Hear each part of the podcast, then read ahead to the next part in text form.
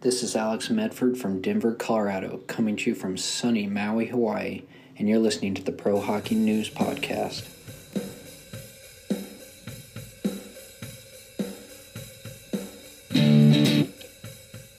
Welcome in to another edition of the Pro Hockey News Podcast, brought to you by the Chicago Wolf Store. PHN 15 is a code if you want to get yourself some discounted merchandise with that great logo. Check them out at chicagowoolstore.com. PHN 15 is the code. Adam Minnick, Lonnie Goldsmith, Richard Cote, along with you on this very, very special edition. Um, big debut this week, guys. Big debut on the first line edition this week Of of somebody entering their 48th year of life. It's never it's never happened before in the first line edition. That's true. It hasn't. Yes, yes. We're recording this Thursday, and uh, you know Lonnie's now 48 in one day. Sorry, 47 in one day. 47 in one day. your, your, your second day of your 48th year. That's right. Yeah. Welcome to your late 40s. Thank you. Thank you. It feels absolutely no different from my uh, mid 40s so far. That's good. It's good. Does it feel So I guess that's your, a start. yeah? How's it feel compared to your late 30s? Definitely feel older. The, the, the, the aches, the stiffness, like that's definitely gotten worse. This the, the female sass in your house that's definitely grown in the last 10 years. That has nothing to do with me aging. but- it has but- everything to do with them aging. Right, but it's different from your in your late 30s. It wasn't as, as prevalent as as your late 40s. is what I'm No. saying. No, my tolerance for it has gone down proportionally as my age has gone up. Shouldn't you be becoming more tolerant because it's just like part of life now versus its newness? No, I, I- I like his answer. It's it, he's he's becoming a little you know old and grumpy. I, I like No, it. no, no, no, no, no, no. That is a second line thing. We do not have old and grumpy on the first line. We leave that for a certain individual on the second line. no Lonnie's words from mouth, Lonnie. No, Lonnie's no words. mouth was moving and nothing came out. No, was- I just decided I was going to hold fire there. We're just going to let that one go. I, so I. I stand by what I said. You stand by what you said. So, so I, if I mention the word Jack Eichel, things happen on that edition, but you know, not here. Um, we are in the lull before the storm in the NHL. Um, we're like we're like in trade deadline talking time, but nothing's happening. Um, we thought Tyler Toffoli was going to start craziness, but Lonnie, nothing's happened. No, it's really weird. This is definitely the time where the the, the top, you know, pick your number of, you know, guys, 10, 15, 20, the list of the most likely to be dealt start showing up by by the people who who cover those things really closely. Uh, and those are starting to ramp up, I feel like, in frequency in which you're starting to see those. But but like you said, I really thought Calgary jumping in to get Toffoli, I think we all thought it was a bit of an overpay. The Flames are just ridiculously hot right now. We will get to them later. I, I I'm surprised nobody nobody jumped to to try to get in on you know that sort of next big name that that's going to be dealt. And and, and there's a lot of big names that that could be dealt. Um, you know, I mean, the latest thing when I was on the the, the TSN website today is they've uh, you know they, they started their countdown to Trade Center, of course, and they do a phenomenal job with that. Laine is who they were focusing on today of getting around the trade rumors. And, and there's a guy that shocking name. there's a guy that was a franchise piece, you know, not too long ago for a, you know, the Winnipeggers and and now potentially on the move again. I mean, I'd be a little bit surprised. On the other hand, I mean, if you look at, I mean, we all declared the East locked. I don't know. How many months ago did we say that the eight in the East was the eight in the East? That means Columbus is on the outside of that. They're eight points out of a spot right now. Yes, they have a game in hand on Washington. Yes, Washington isn't playing particularly uh, well at the moment, but you know the the the other uh, the other three teams above them in the Metropolitan are playing well. You know, Columbus. Yes, they only have to catch one team, uh, but I still like my chances if I'm Washington. Um, to to come Yeah. out with that fourth spot then uh, to be in that wild card position then than Columbus jumping in. So yeah, I guess it's it, it's it makes some sense to see Laine in in there as as a name. Yeah, I just I kind of thought that that was odd. You know, it, it, it's interesting. They talk about the trade deadline, how hard it is to trade goalies. But in the last 24 hours, we've seen two goalies traded. Now, neither one of them are big dollars. Neither one of them I would consider, you know, starters. Um, but Michael McNiven goes from uh, uh, the Montreal to the Flames, um, and much traveled. It feels like Alex Stalock to the San Jose Sharks from Edmonton for future considerations. And Edmonton has goalie problems, and they traded a guy away for future. Yeah, that's that's a confusing move to me that they would deal that they would deal a goalie right now when they're really the team that you think most wants to get goalies given what they got the skaters the problem in Edmonton for years has been b- between the pipes you know for a team like you know I wonder you know for a team like Calgary picking up another goalie again it's it, it- it's a lesser name, but you do wonder, Richard, is that the kind of move? You don't look at it as a goalie for now or necessarily even in the future, but it's an asset that can become something else later in the deadline. It, you know, as Adam was mentioning, no, no, neither of these are really big names. They're, they're not really going to be starters. So I, at this point, I see the rationale for the Oilers to be unloading him for future considerations because this is not a, a player who's going to come in and make an impact between the pipes for you.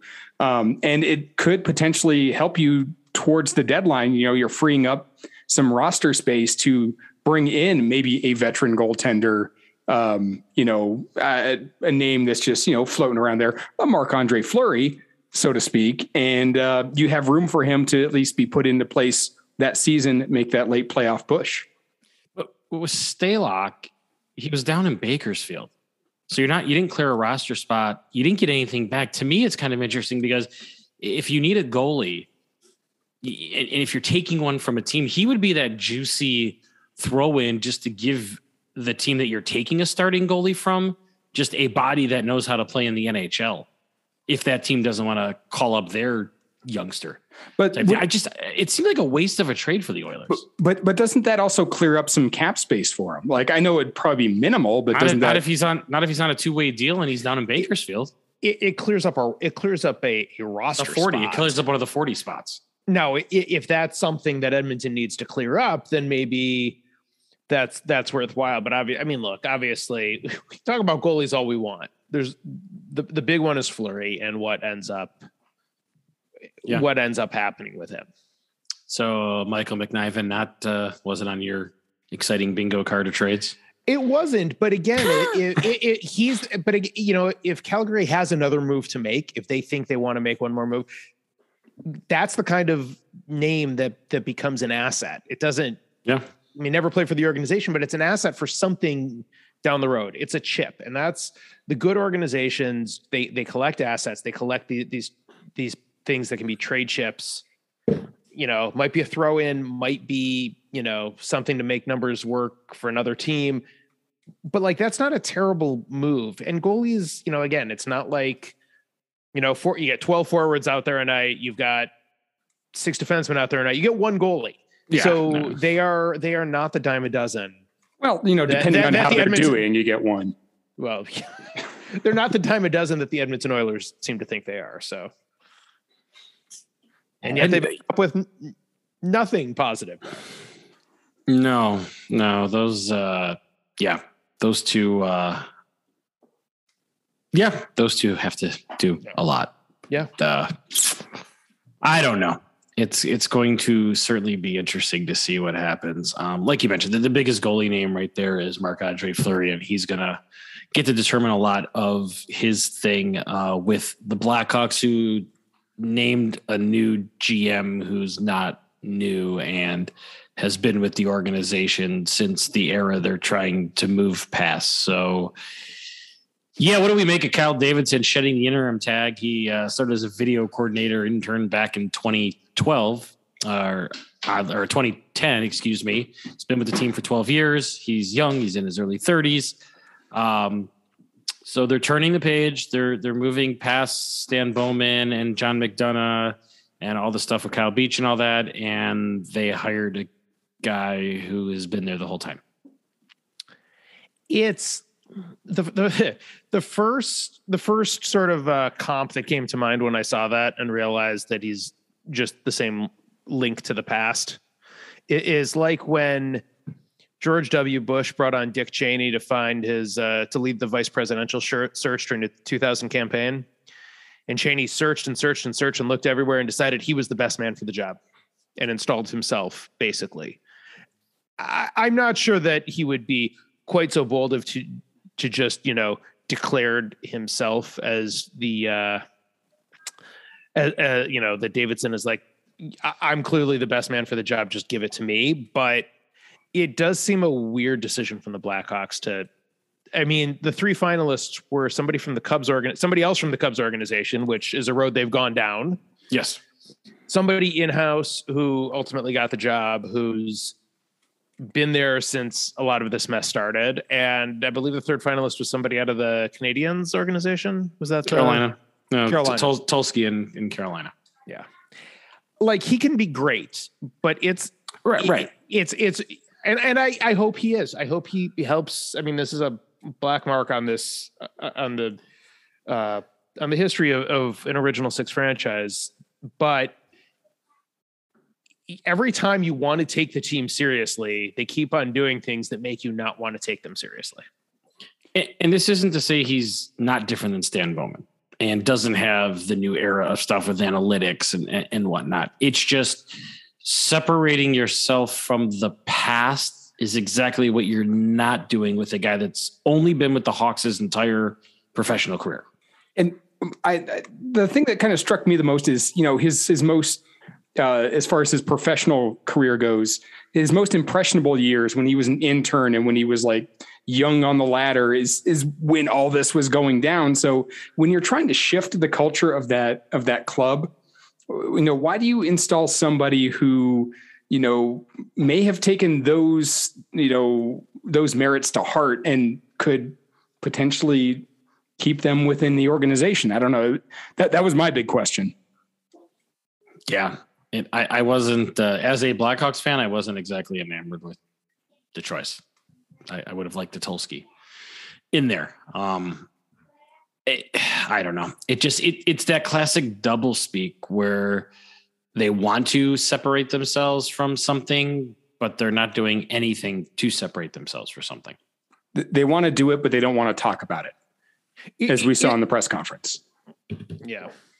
You mean the town I mean, hall? You'd say, you'd say you'd say it's paying lip service, but they're not actually doing that. I mean, there are they're they're putting out the right things in statements. Yeah, like the, the written statements, the things that the the that they're paying some outside PR firm a lot of money to put together for them to make them sound contrite. They're doing a great job of putting those out, but it it's such an easy way to w- walk away. And, and I mean, this guy must have been head and shoulders better than either of the two guys they brought in.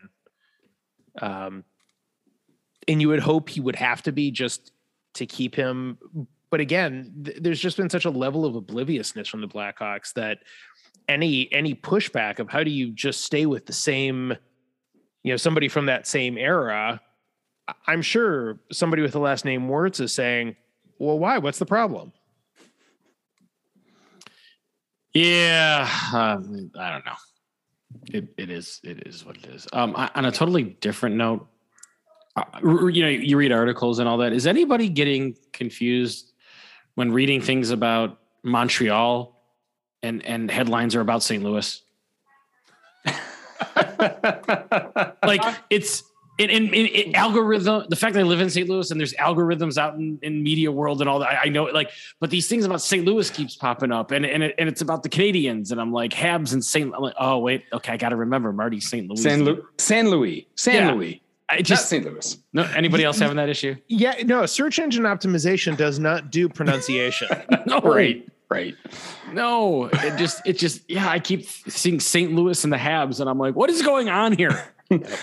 Trade rumors, trade rumors. I, yeah, yeah, it's, uh, I don't know. I, I, I was just randomly, it's been happening a lot recently. in like the last more so like in the last week than like the first few days he was head coach, and I, and I don't know why.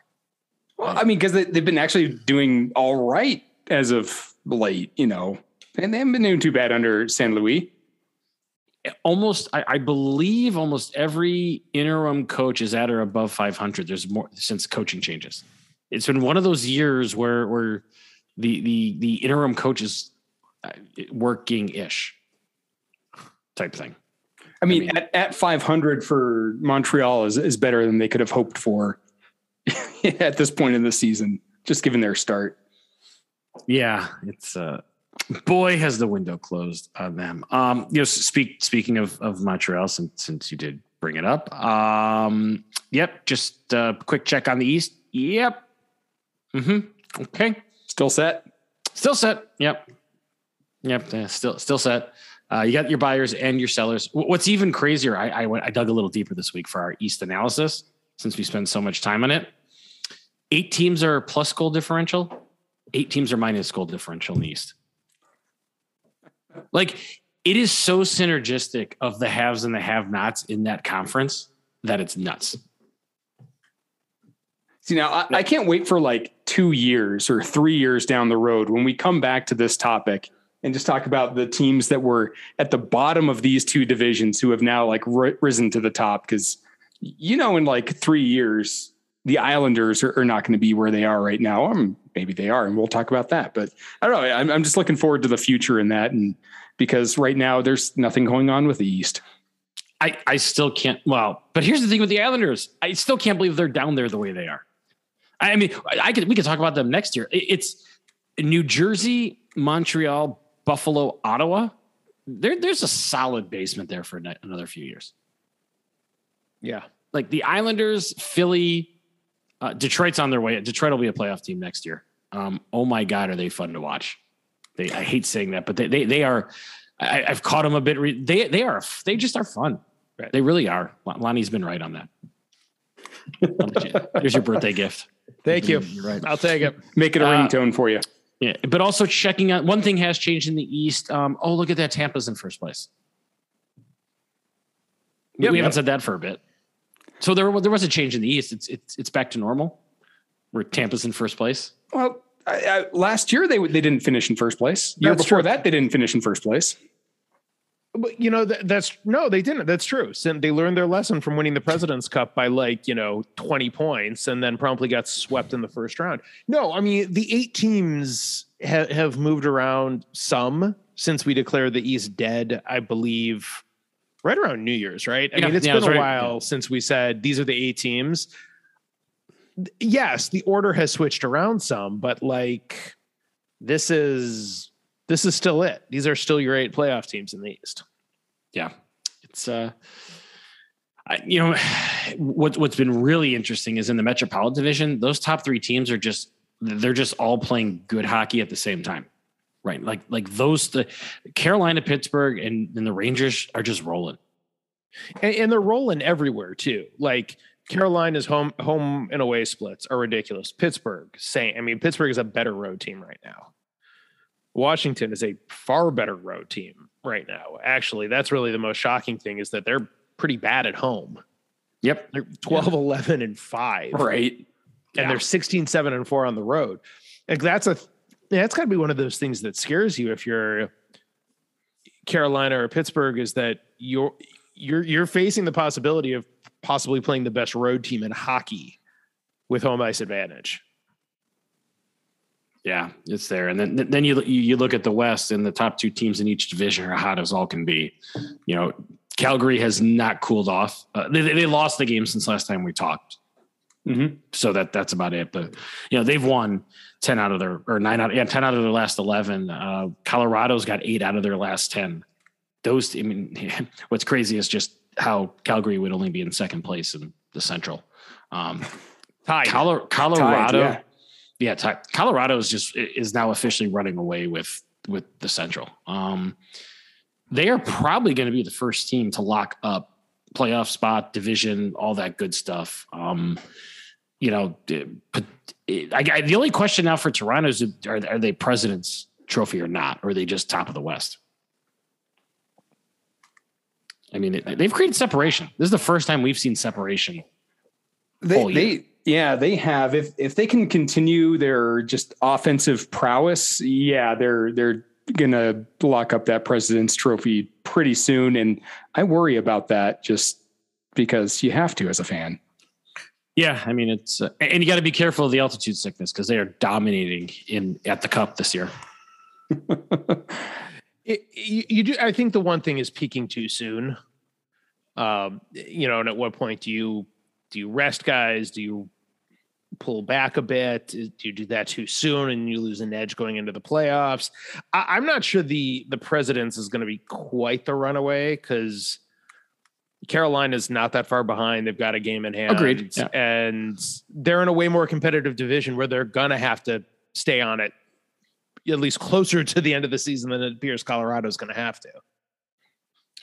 Yeah, so they're uh, you know they just keep going, like you said, they, they keep scoring. Um, this Saturday they got a game coming up with with the Flames, so that, that's going to be it is Saturday, right, Richard? It is Saturday. It is Saturday. Yeah, at the Ball Arena. Yeah, playing at the Cup. At, at playing the, at the cup or the mason jar, whichever yeah. one you want. Yeah, tin cup or the mason. Yeah, it's they're they're all about the cup right now. You know, yeah, it's all about the. It's all about but, the cup. Yeah, it is. But uh, yeah, so that's that'll be a fun one. Um, Minnesota, Lonnie, in your backyard there has struggled as of late. And the only thing keeping them from being out of a conversation is Nashville hasn't played well as of late. It hasn't. I mean, the biggest issue that the Wild have had is they had a a home and home with Calgary at the absolute worst possible time to get a home and home with them. Uh, lost on aggregate uh, 12-4 over the two games. Um, you know, the they they're a weird team right now. They looked really good, pounded Edmonton on the road, and then go go across the country to to Ottawa and lose. And then you know they they get swept in Ontario, uh, and then you get swept by Calgary. It's you know, fortunately for them, they're at Philly uh, Thursday night, uh, as you know, tonight as we're talking, uh, and then Buffalo, and then they're back home from Dallas. So the schedule sets up this weekend. Yeah, it's a three and four situation, but it does set up that they can start to right the ship a little bit. And the most interesting team, I think, in the West now has got to be the Vegas Golden Knights. Um, that's a team that we're like, ah, it's just a matter of time before they get to their rightful spot back in first place of the West. Well, no, or the Pacific. Well, no, Calgary's taken off. Um, Vegas has done nothing but play 500 hockey the last couple weeks, and they guys are literally only a point out of not being in the playoffs. At Edmond, so Nashville and Dallas are your wild cards technically at 64 and 63. Edmonton's also at 63. Vegas only has 64. I mean, they, they are they are precariously teetering on the edge right now. Which I like I don't think any of us can quite figure out where this all went uh went a little sideways. Um and here's the biggest thing. They have I mean they've got the, the only I guess they've got room because they've got Mark Stone on LTIR and and that's about it. Like other than the Mark Stone and his ten million dollars on or almost ten million dollars in LTIR, they've got no cap space to use, and I'm not sure what they have really down in like prospect wise. They don't have anybody that's that's being clamored about. So eh, they're in a real interesting situation coming off their amazing way they worked the the expansion draft, the success they've had. This is their first time they've got decisions to make. Yeah, um, just I, I, was thinking about that, especially when uh, when Eichel was getting ready to come back and when uh, Stone went on the LTIR. Um, it was just kind of the the notion that you know when Eichel comes back, if he's not you know where he needs to be and it doesn't seem like he is it's going to take a while to come back from from that injury but um, just the fact that he's he's not immediately back and contributing in a big way to that team um, that that was a big hit, putting your captain on the LTIR and and losing his um, his offensive power as well. And that's I think what's really um, you know a big detriment to their team right now, and and why they're falling so quickly in the standings. And you've got you know you you look at the at the uh, at the scoring uh, distribution on the team. The, the, biggest thing to me isn't that Chandler Stephenson is the one who's leading the team in score in in points. It's that combined, you've only gotten 53 games out of Stone and Pacioretty. Like the health of this team has just. I, I mean, they've had a lot of they've had a lot of good luck in their first four years. It's all coming back to bite them right now you're without those guys carrying the load. Uh, so is scoring. You know, he's doing what he does. He's got 21 goals. That's great. You know, I think getting 36 points in 52 games out of Riley Smith is, I mean, he's fine. That's a bit of a gift, right? And they just, they, they, other guys haven't picked up the slack and they don't, Adam, as you said, have the flexibility to go make it work somehow yeah. without, sh- without shedding something you don't want to get rid of. I, I mean, I guess depending how they look at it, a Riley Smith who's on an expiring deal at five million could be a, a guy you dangle to, to get better. Yeah, I, I, mean, you can you can argue that there's plenty of uh, upgrade out there in, in a in a second line winger role. Um, with Riley Smith that you could probably get for less than five million, and a team may want to take on, you know, can take on an expiring contract potentially. Um, Yevgeny Dadonov, who's got one more year of control at five million. I mean, I think those are two guys that they're going to have to trade a middle six for a middle six. I think that's what they're going to have to do. Yeah, I think that's probably right. You know, there's some, you know, looking at uh, uh, Frank uh, Seravalli at uh, dailyfaceoff.com put together a list of his top uh, I think 35 trade targets. Mm-hmm. Uh, number one is Claude Giroux, who has to decide if he's going to play out the string as a flyer or waive his no trade clause.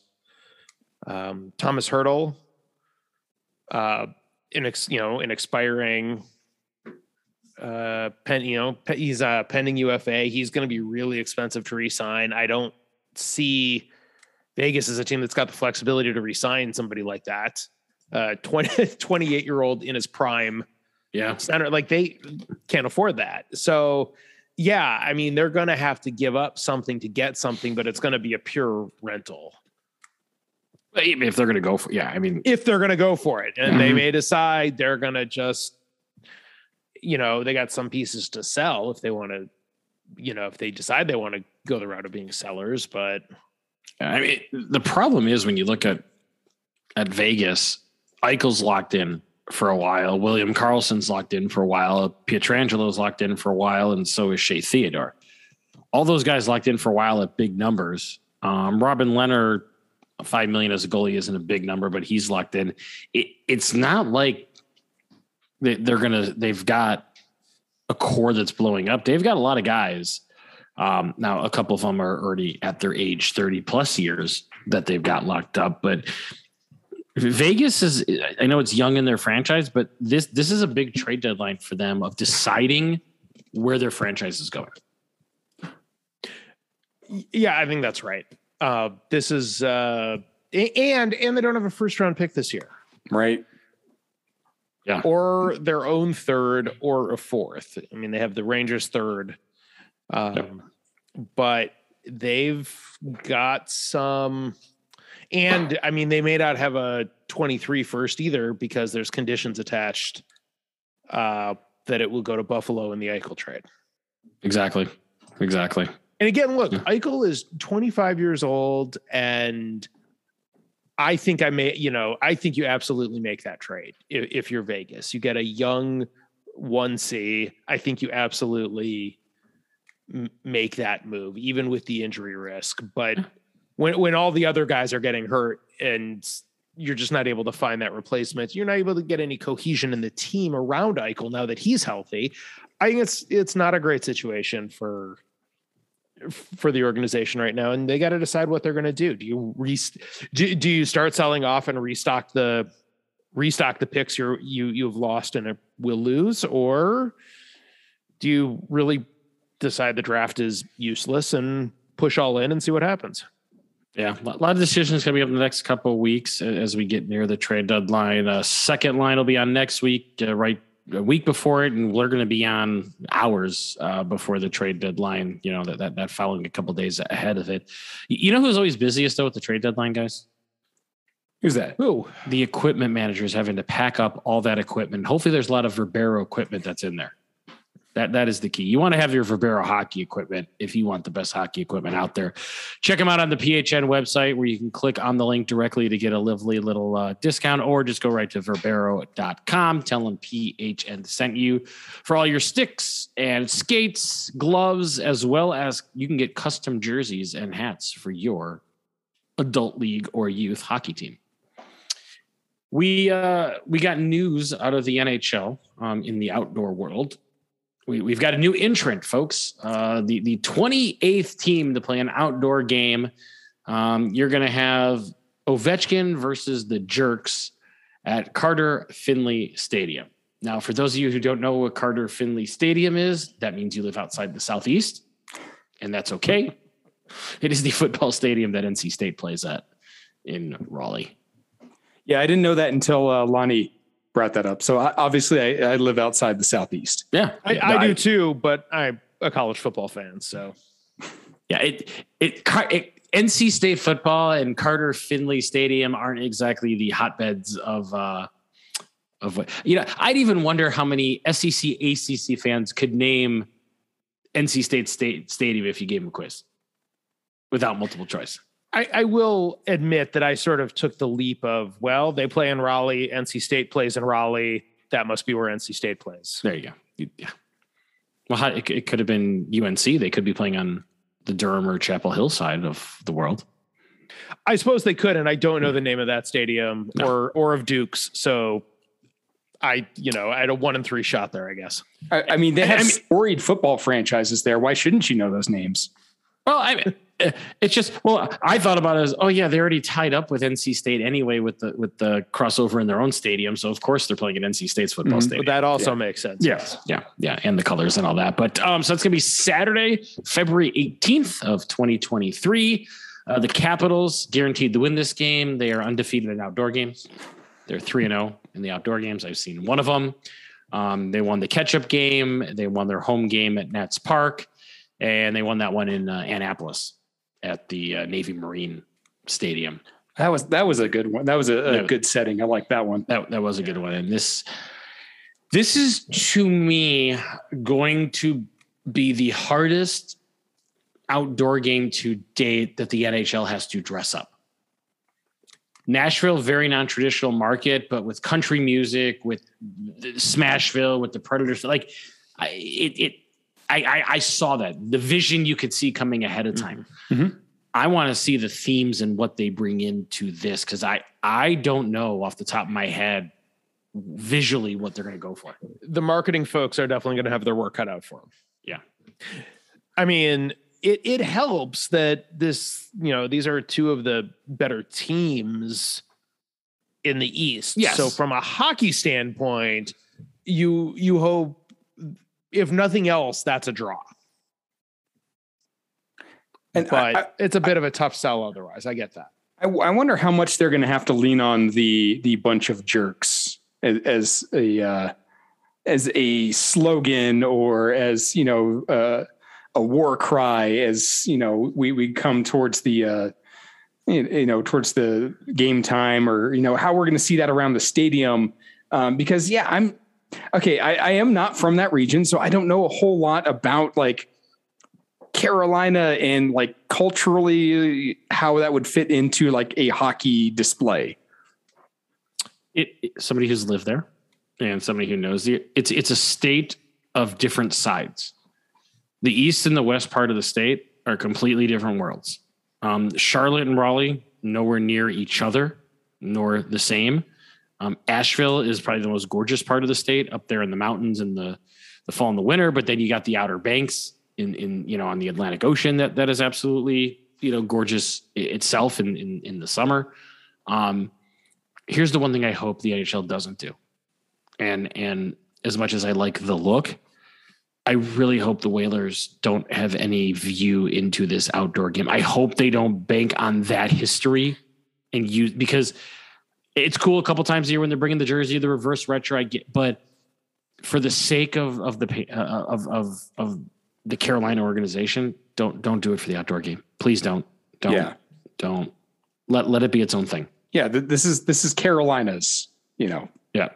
I I kind of wish they would have moved it over to Chapel Hill and, and played over there. Just like, like a Duke North Carolina tie-in, as much as we're all tired of it in basketball, could have been cool. It- it- you, you could have done some things with with that. NC State is just the other team in in the triangle. You know, I don't know. Yeah. yeah, but but aren't they they're more successful in that arena than you know, and uh, you know, the Tar Heels or the Blue Devils are in football in their arenas. Like th- th- I don't those- know. UNC recently, I think, has been better than NC State in the football world of the ACC ish. I mean, you're split. I mean, they're better than Duke. Yeah. Well, yeah, I I guess I'm I'm judging Yeah. more on Duke because they've never been good at. Yeah. I don't know, Lonnie. It, it, Listen, I, I am not going to stand here and have Wake Forest be left out of the discussion. I'm just kidding. I'm totally going to stand here and have Wake Forest left out of the conversation.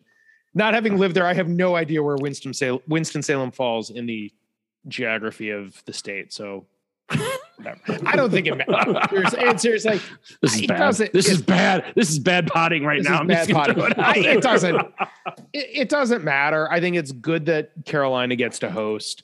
I guess it's the it's the most logical place to put it. In I, again, I think you're not. I mean, you're not going to put it at the Panther Stadium. You're not going to move it to Charlotte.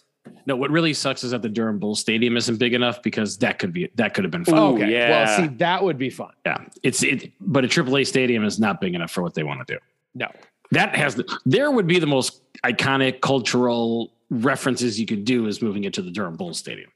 I mean, Right. then you got to bring you know Costner and Tim Robinson to be part of the pregame. Yeah. and Susan, So- don't forget so- Sue. obviously. Well, can Tim and Susan, uh, you know, they talking? How bad was the divorce? I don't know. We, we can have some fun with that. They can throw it out. I mean, there, there's other That's things true. we can do. I mean, it, it is it is it is hockey. Uh, So uh, yeah, hold on, I did, I did a little bit of just quick, uh, quick googling here uh, for the stadiums, and just probably the reason they went with NC State, besides all the other reasons we gave, highest capacity at fifty-seven thousand for football. They they could probably crunch in a few more seats there. yeah. No, I. It, yeah. b- Besides that, like I said, it's also it's in Raleigh.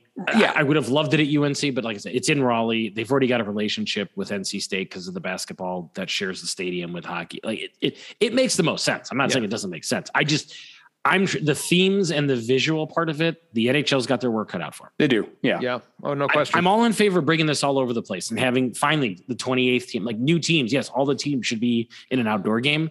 I, I'm just, it's just like, okay, what are we going to do with this one? I, I don't have, I don't have the vision for it. Especially where it's coming off a winter classic where they have their first repeat venue Yeah.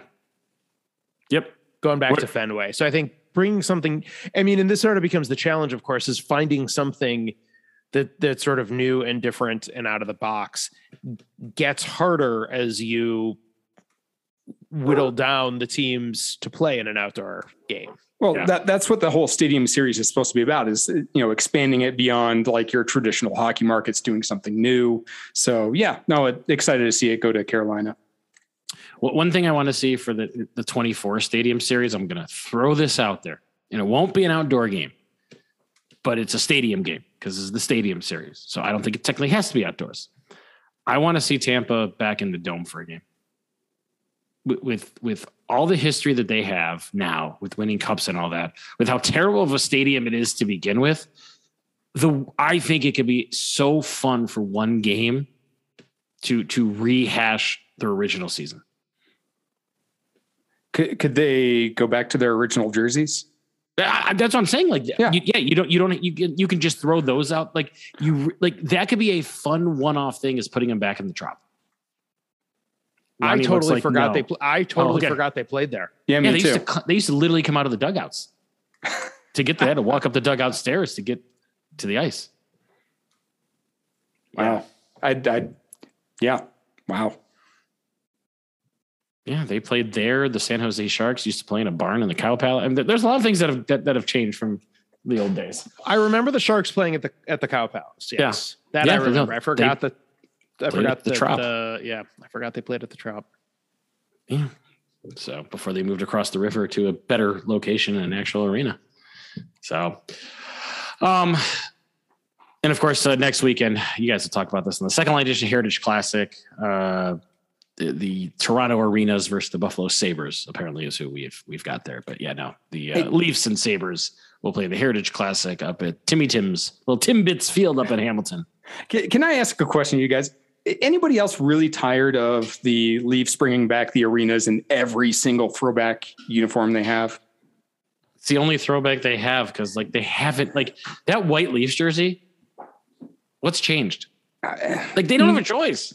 Not a whole. Uh, the leaf itself has changed a little bit, and I, I get there are subtle variations. Very, little. Very subtle. Yes, I get there are subtle variations, but I don't know. Like you got, you also have the St. Patrick's too, that that you could go back to, but. I, I'm just I'm tired of seeing They the they, they brought they brought the St. Patrick's out. Yeah, they had them. I was gonna say I remember that. That they, that, that that was a thing at, at one It, point. it just seems like every time that they do like something throwback, it's always the arenas. But I don't know. That's just me. which which is interesting because the arenas only played for two seasons, and and the Pats played from 1919 to 1927.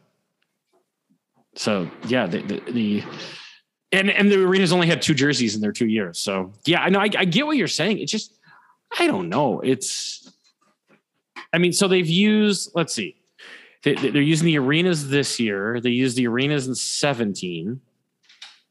So it's only the second time they've used the arenas, buddy. Really, I, just- I feel Yeah. like it's just there And every they've time. used the and they've used the, they used the Pats tw- 2002 and 2019. okay. All right. Well, you know, maybe I just, yeah, maybe I just don't like it as much. I don't know. I think it's tough when you have a team that, and Detroit has the same problem. They haven't changed much. Like the like the Hawks have changed their colors up a bit, where they've added color before they were black and white. Like the Leafs and and have been two colors, and the Red Wings have been two colors for half a million years. Yep. You can't do Yeah. And, and when you No, keep playing really- outdoor games, you can only have so many variations too. Right. No, that's right. I mean, the winter class, like at least for the winter classic games, Detroit has gone to they they had the the old English or the, well their version of the old English D. Yeah. Uh, not quite the Tigers D, but they did for uh, t- 2009 at Wrigley and then Yeah. 2016 uh, Stadium Series game at Coors. Mhm. Um, the Winter Classic at uh, at Michigan House. Stadium, they went with uh, sort of more of a cream rather than a white, and that said Detroit. But again, over the wing, it's you know it's still the winged wheel like that. That hasn't changed. That hasn't really been tweaked over the years, um, which really made it so hard with like the reverse retro jerseys last year. They had easily the worst reverse retro. Yeah. In hockey, it was a practice jersey. It wasn't a It- real jersey. And I don't know. Maybe I just asked that Toronto, like, maybe you don't need to go retro or go, you know, have a, a you know, pay homage to your past. Create a new jersey that looks old timey. I mean, you have the heritage to do it, but you can come up with something new that, like, you know, put an old English T on the front or, you know, stylize the maple leaf somehow to, to make it look, you know, Well, vintage. But In, in their defense, they, they picked a different shade of blue than they've ever used this year. They they did, and actually, the the jersey really does more. The and the logo with just the T really does more align with the first year of the arenas jersey than the second. The second one is that actually said arenas on it for the Right. 18 uh, Which is- 18 which is what they- Yeah, which is what they used in the 2017 game. Yeah. Yes. Was the was the T with the arenas across it? Mhm. Yeah. That was that was what they grabbed in 2017 for I think it was the next century game. I couldn't remember the name of it as I'm looking it up. But yeah, th- this is the original jersey, just a darker blue. Like a this is a navy blue that they're going with. It's not the royal that we're used to seeing the Leafs in. So they did something different. And I actually, I, I actually kind of like, I like the T. I, I, I, I, just, I like the T. The, the interesting thing to me, though, at least from the, I can't quite zoom in enough, is that uh, on the NHL uniform database, it doesn't look like they have any, any insignia with the maple leaf on it. There's like nothing on the pat, like no shoulder patch with it.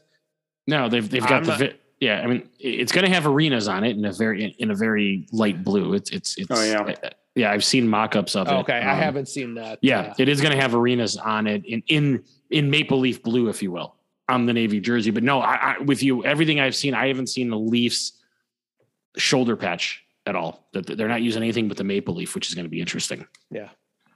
So always had to get a jersey segment in there. Always. yeah, thanks we- for we- letting me go on my very rant. on, very on brand. Yeah. Uh, internationally, guys, um, I'm going to give the NHL a lot of. I'm going to give TNT a lot of credit.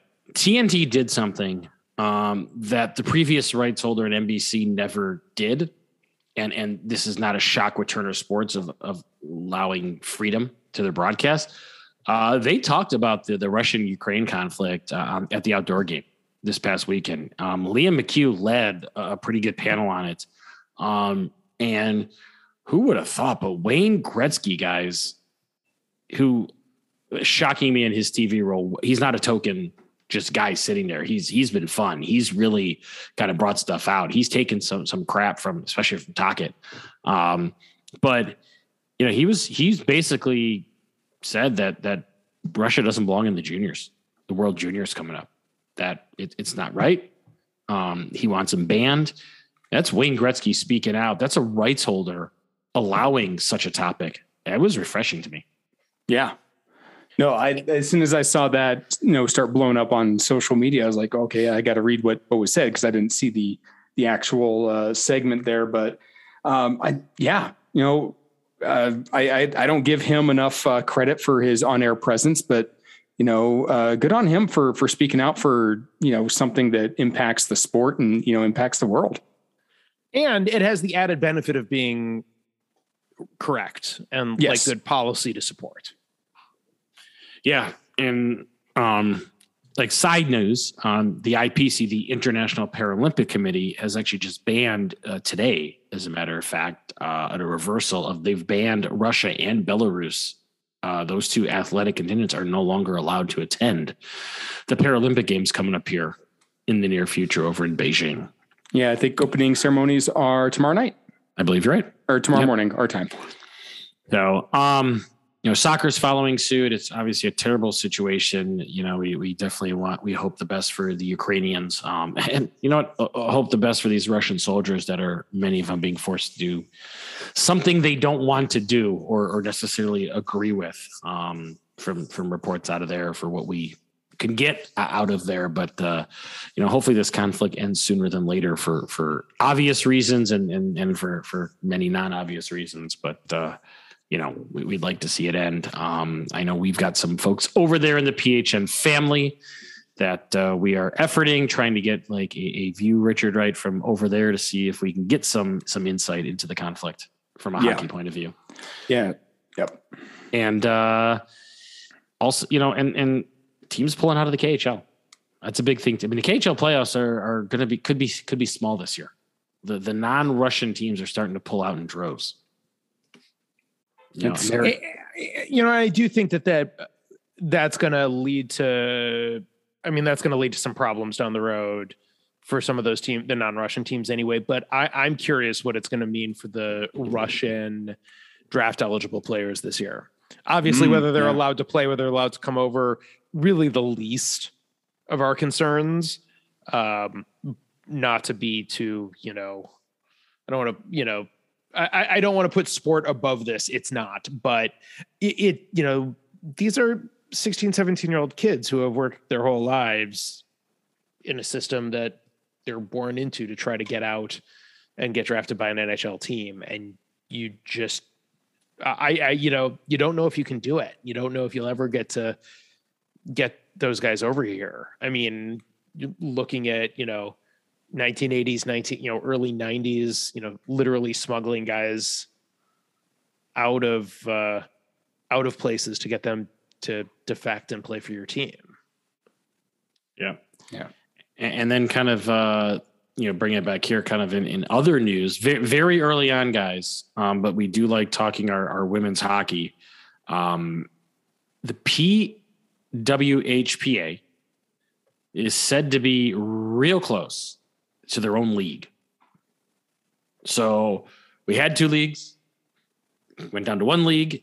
Now the the, the Professional Women's Hockey Players Association is obviously not happy with the current league that's there. Um, and, and there's talks. Uh, the, the women's hockey they list um, 10 NHL teams that they consider friends of their organization, basically, which is a big step. We've seen NHL backing away from this. Um, the PHF announced in January they're going to eight teams, and then their commissioner resigns. There's there's a lot going on here, guys, in women's hockey, but um, it seems like the women's union and the PHF are more and more on the outs than we ever realized. Yeah, and you, you, know it, it's it's kind of a shame because you know the PHF uh, you know b- before they rebranded uh, they were picking up steam. They had just expanded to from you know four to six teams in the, in the matter of a couple of seasons. Uh, I know you know COVID put a lot of things on hold for you know a lot of different people, um, but it was it was exciting to see uh, you know professional women's hockey start to expand the way that it did but then starting to learn about you know you know some of the the goings on you know with the you know with some of the general managers with you know the league ownership um, you, you kind of think that like well you know what was it all as, as good as it was? So um, I, i'm excited to see what, what's going to come forth with this new league because i think you had mentioned to me on twitter there is a team that's looking to start here in colorado and i am very excited about that. Yeah it's if the NHL gets behind it, uh, you could say goodbye to the PHF because now the WNBA of hockey will be christened real quickly. If I mean, it took the WNBA for a long time to get where they've gotten. Their ratings are pretty darn good, and they're getting mm-hmm. some good attendance and all that. But if the NHL can get behind it, they've got the roadmap for success in the WNBA. Let's not kid ourselves. Yeah. Richard. Yes. I think it's time to talk about are things that our friends at Bet 99 up in Canada like. Oh, you mean our Bet 99 picks of the week? I believe that's what I'm talking about. All right. Listeners, if you want to place some bets on some sporting events coming up, head over to uh, Bet99. Uh, unless you live here in the US, then uh, take Adam's advice, get a VPN, get a Canada address, and uh, log on to uh, Bet99, place your bets. Uh, wait, was that not your advice? Was that, was that not? I don't believe I was on I, I, didn't say that was my advice. I, I believe I gave suggestions. Oh, of, okay. Sorry, of, that was Adam's suggestion. No, um, I, well, what? Not, not well. Wait a minute. This is going. this is going downhill fast for me. I don't like this. Oh, it is time for the Bet, 99 picks of the week. Let's give a recap of last week. And when I'm, you know, putting forth that information, you know, I did okay last week because when I don't do, you know, I like to just gloss over things. Um, went four and one last week. Not not terribly shabby. My one incorrect pick is when I led with my heart and not with my head and picked the uh, Metropolitan Riveters over the Minnesota Whitecaps. Did not make that mistake last week. Um, so Lonnie three and two, Adam three and two. Adam still kind of running away with the season, given that All Star game awesomeness that he had. Um, which, which, I had to correct, by the way. You still did not correct me from seven and one to the proper eight. No, I just had to do that. You just I thought I, I just had to. Yeah, oh, I was eight. I was a I was eight. No, you guys were combined 0 and 16. Those picks are those the ones that you're referring to? Yeah, maybe those ones. anyway, so so then that's going to put you at. uh I, I am 30, I'm the Calgary Flames the last couple weeks. You are I'm just throwing that out there. So with our season totals, you are 38 and six or 38 and 17. Yes.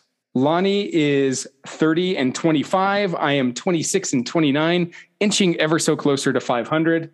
Uh, I am probably out of contention. I think I might be the uh, Montreal Canadiens of the first line, but let's not give up hope yet. I have five fresh games for us to pick this week. First game And I know Adam's going to want to chime in very first on this one. Chicago at Philly. Why? Uh, How Did you is- have, How have you seen the schedule? have you seen the bad is- schedule Saturday? like how bad? Like T- take why? a look. at- Take a I look. know. See if you want to. I did, but I just I saw you put that on there, and I was like, why? Like, And then any- you looked at the and then you looked at the schedule and you're like, oh, that's why. Yeah, because because we can't bet on the Calgary Colorado game twice. So um, I, I- I mean, could, could could I make a sub for kind of what I think could be a more I mean, Fun feel, game? Feel free. I mean, I, I thought I picked I- the, the closest games we have on on Saturday. I think Detroit, Florida's a better game. Detroit on the road. I I don't. I mean, it could. It's going to be a home game for them if tradition serves. This there's a lot of freaking Red Wings fans that sneak into that arena in February's and March.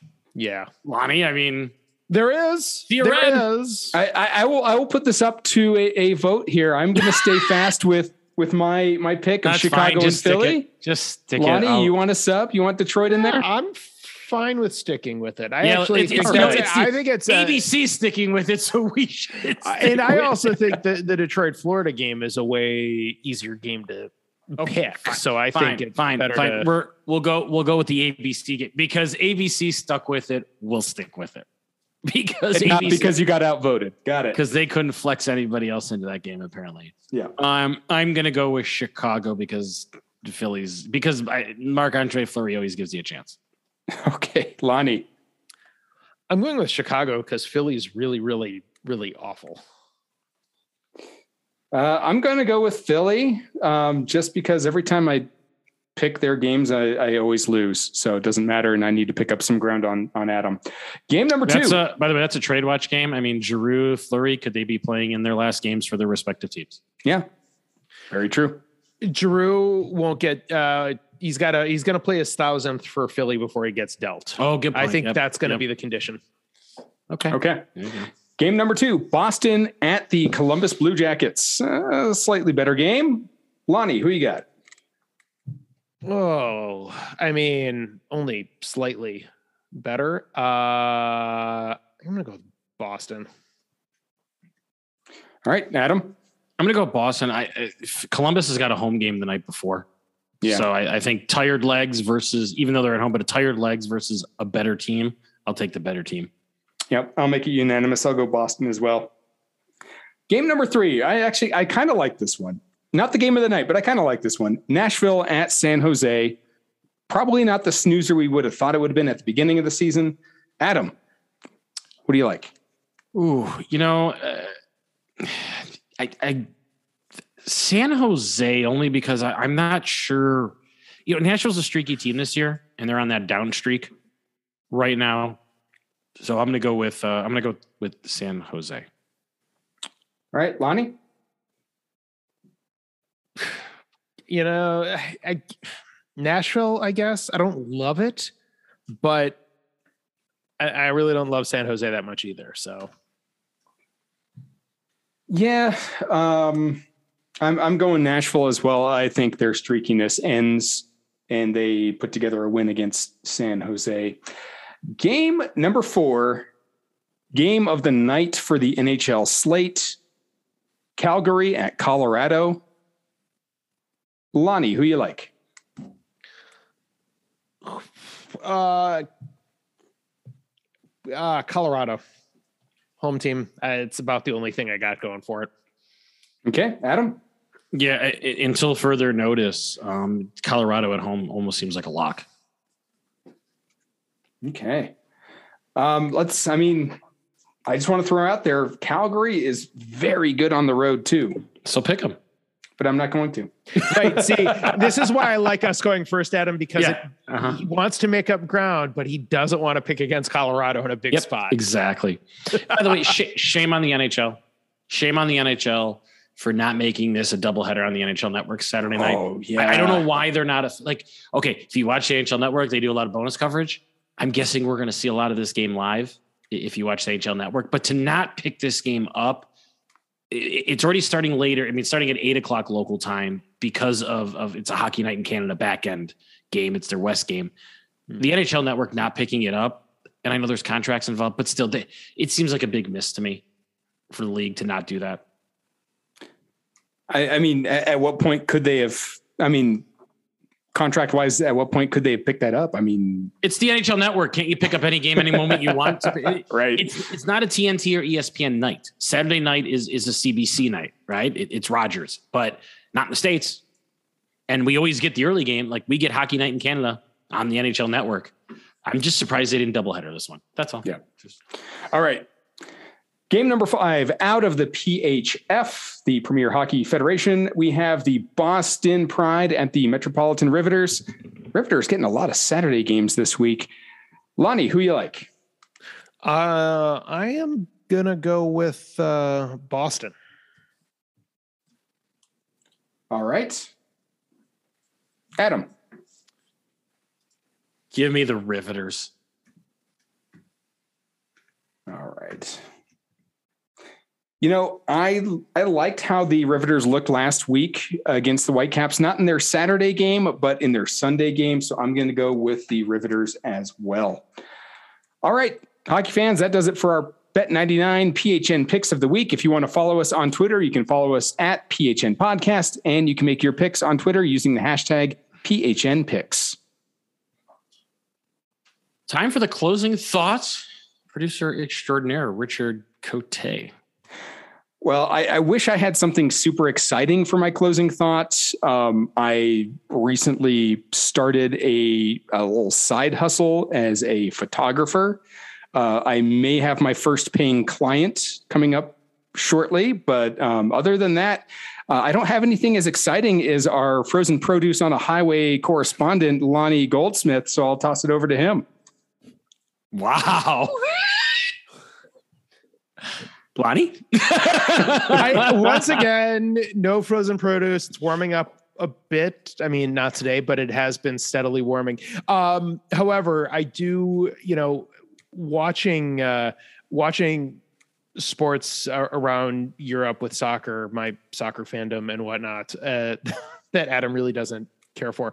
I, I just don't understand it. That too, but it the the outpouring of support for the Ukrainian players that are playing for club teams uh, outside of Ukraine has been really quite phenomenal. I, I the m- most impressive to me was um, there's a player named Roman Yaremchuk who's a forward on the Ukraine national team, plays for the uh, Portuguese club team Benfica in Lisbon, and he came on as a substitute last Sunday in a Portuguese league game and was given given the captain's armband, which for this game was blue and yellow to look like the Ukrainian flag, and the crowd went bonkers for him, and he tried to tried his best to hold it together, but like starts you know running up and down the field like burst into tears. It was really it was very moving. The crowds have been uh, so supportive of the player and the the visiting crowds, which very often uh, are very hostile to um, to players uh, from the other team, uh, have really been supportive, and there's been a uniting factor uh, in support of the Ukrainian uh, athletes over the course of the last uh, week. Yeah, and and I'll, I'll touch on that too. We, we've seen in college basketball, um, in Tulsa versus SMU. Uh, former President George W. Bush is often at SMU games, and Tulsa has Nikita. I'm going to butcher his name, Konstantinovsky, who plays for them. And President Bush pulled him aside before the game to lend his support uh, about things going on in Ukraine. For I mean, for uh, just amazing. I mean, that, that's an amazing piece there. Fordham uh, wore Ukrainian flags on their jersey because they've got a Ukrainian player on their team. Uh, it, it's it's interesting just seeing it, you know, even down. It, it, we know it was really jarring, honestly, was seeing a non-U.S. flag on an NCAA basketball jersey. Mm-hmm. It, it just it, it was visually odd to me following college. But you always see the U.S. flag on a lot of jerseys, but seeing a Ukrainian flag, it just it, it was weird. Sports doesn't always get it right. Yep. In fact, they often don't get it right. They've they've gotten it right though. Um, Fans, athletes, organizations, teams, you name it. They they've they've done right by everyone in this this last week. And my parting shot happens to deal with this too. Uh, I would like fans to lay off the Russian athletes a bit. I have no problem with the media asking questions like they're doing of Vladimir Tarasenko and Alex Ovechkin, who are superstars and are going to have to face the media. I have no problem that CCM has pulled all marketing of, of their Russian clients and they're not using them because of what Russia is doing. But I've media should continue asking. But if a player doesn't want to comment, I, I, you have to understand why. Many of these players are still living in Russia in the off season.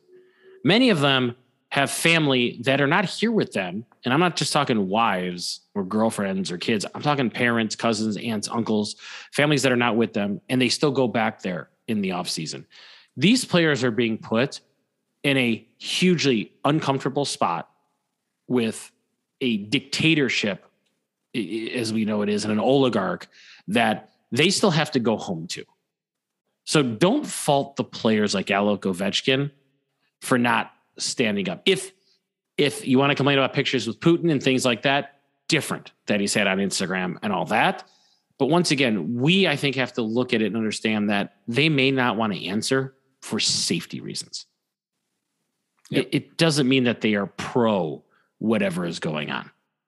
This is this is big. Like life is bigger sometimes, and it's okay when players don't want to comment on things because they also have safety concerns of their own. That's it. I just I usually I side with the media, but let's again, media keep asking the questions. I want us to ask those questions. And if they choose to talk, they talk. But that's that's me, guys. Yeah.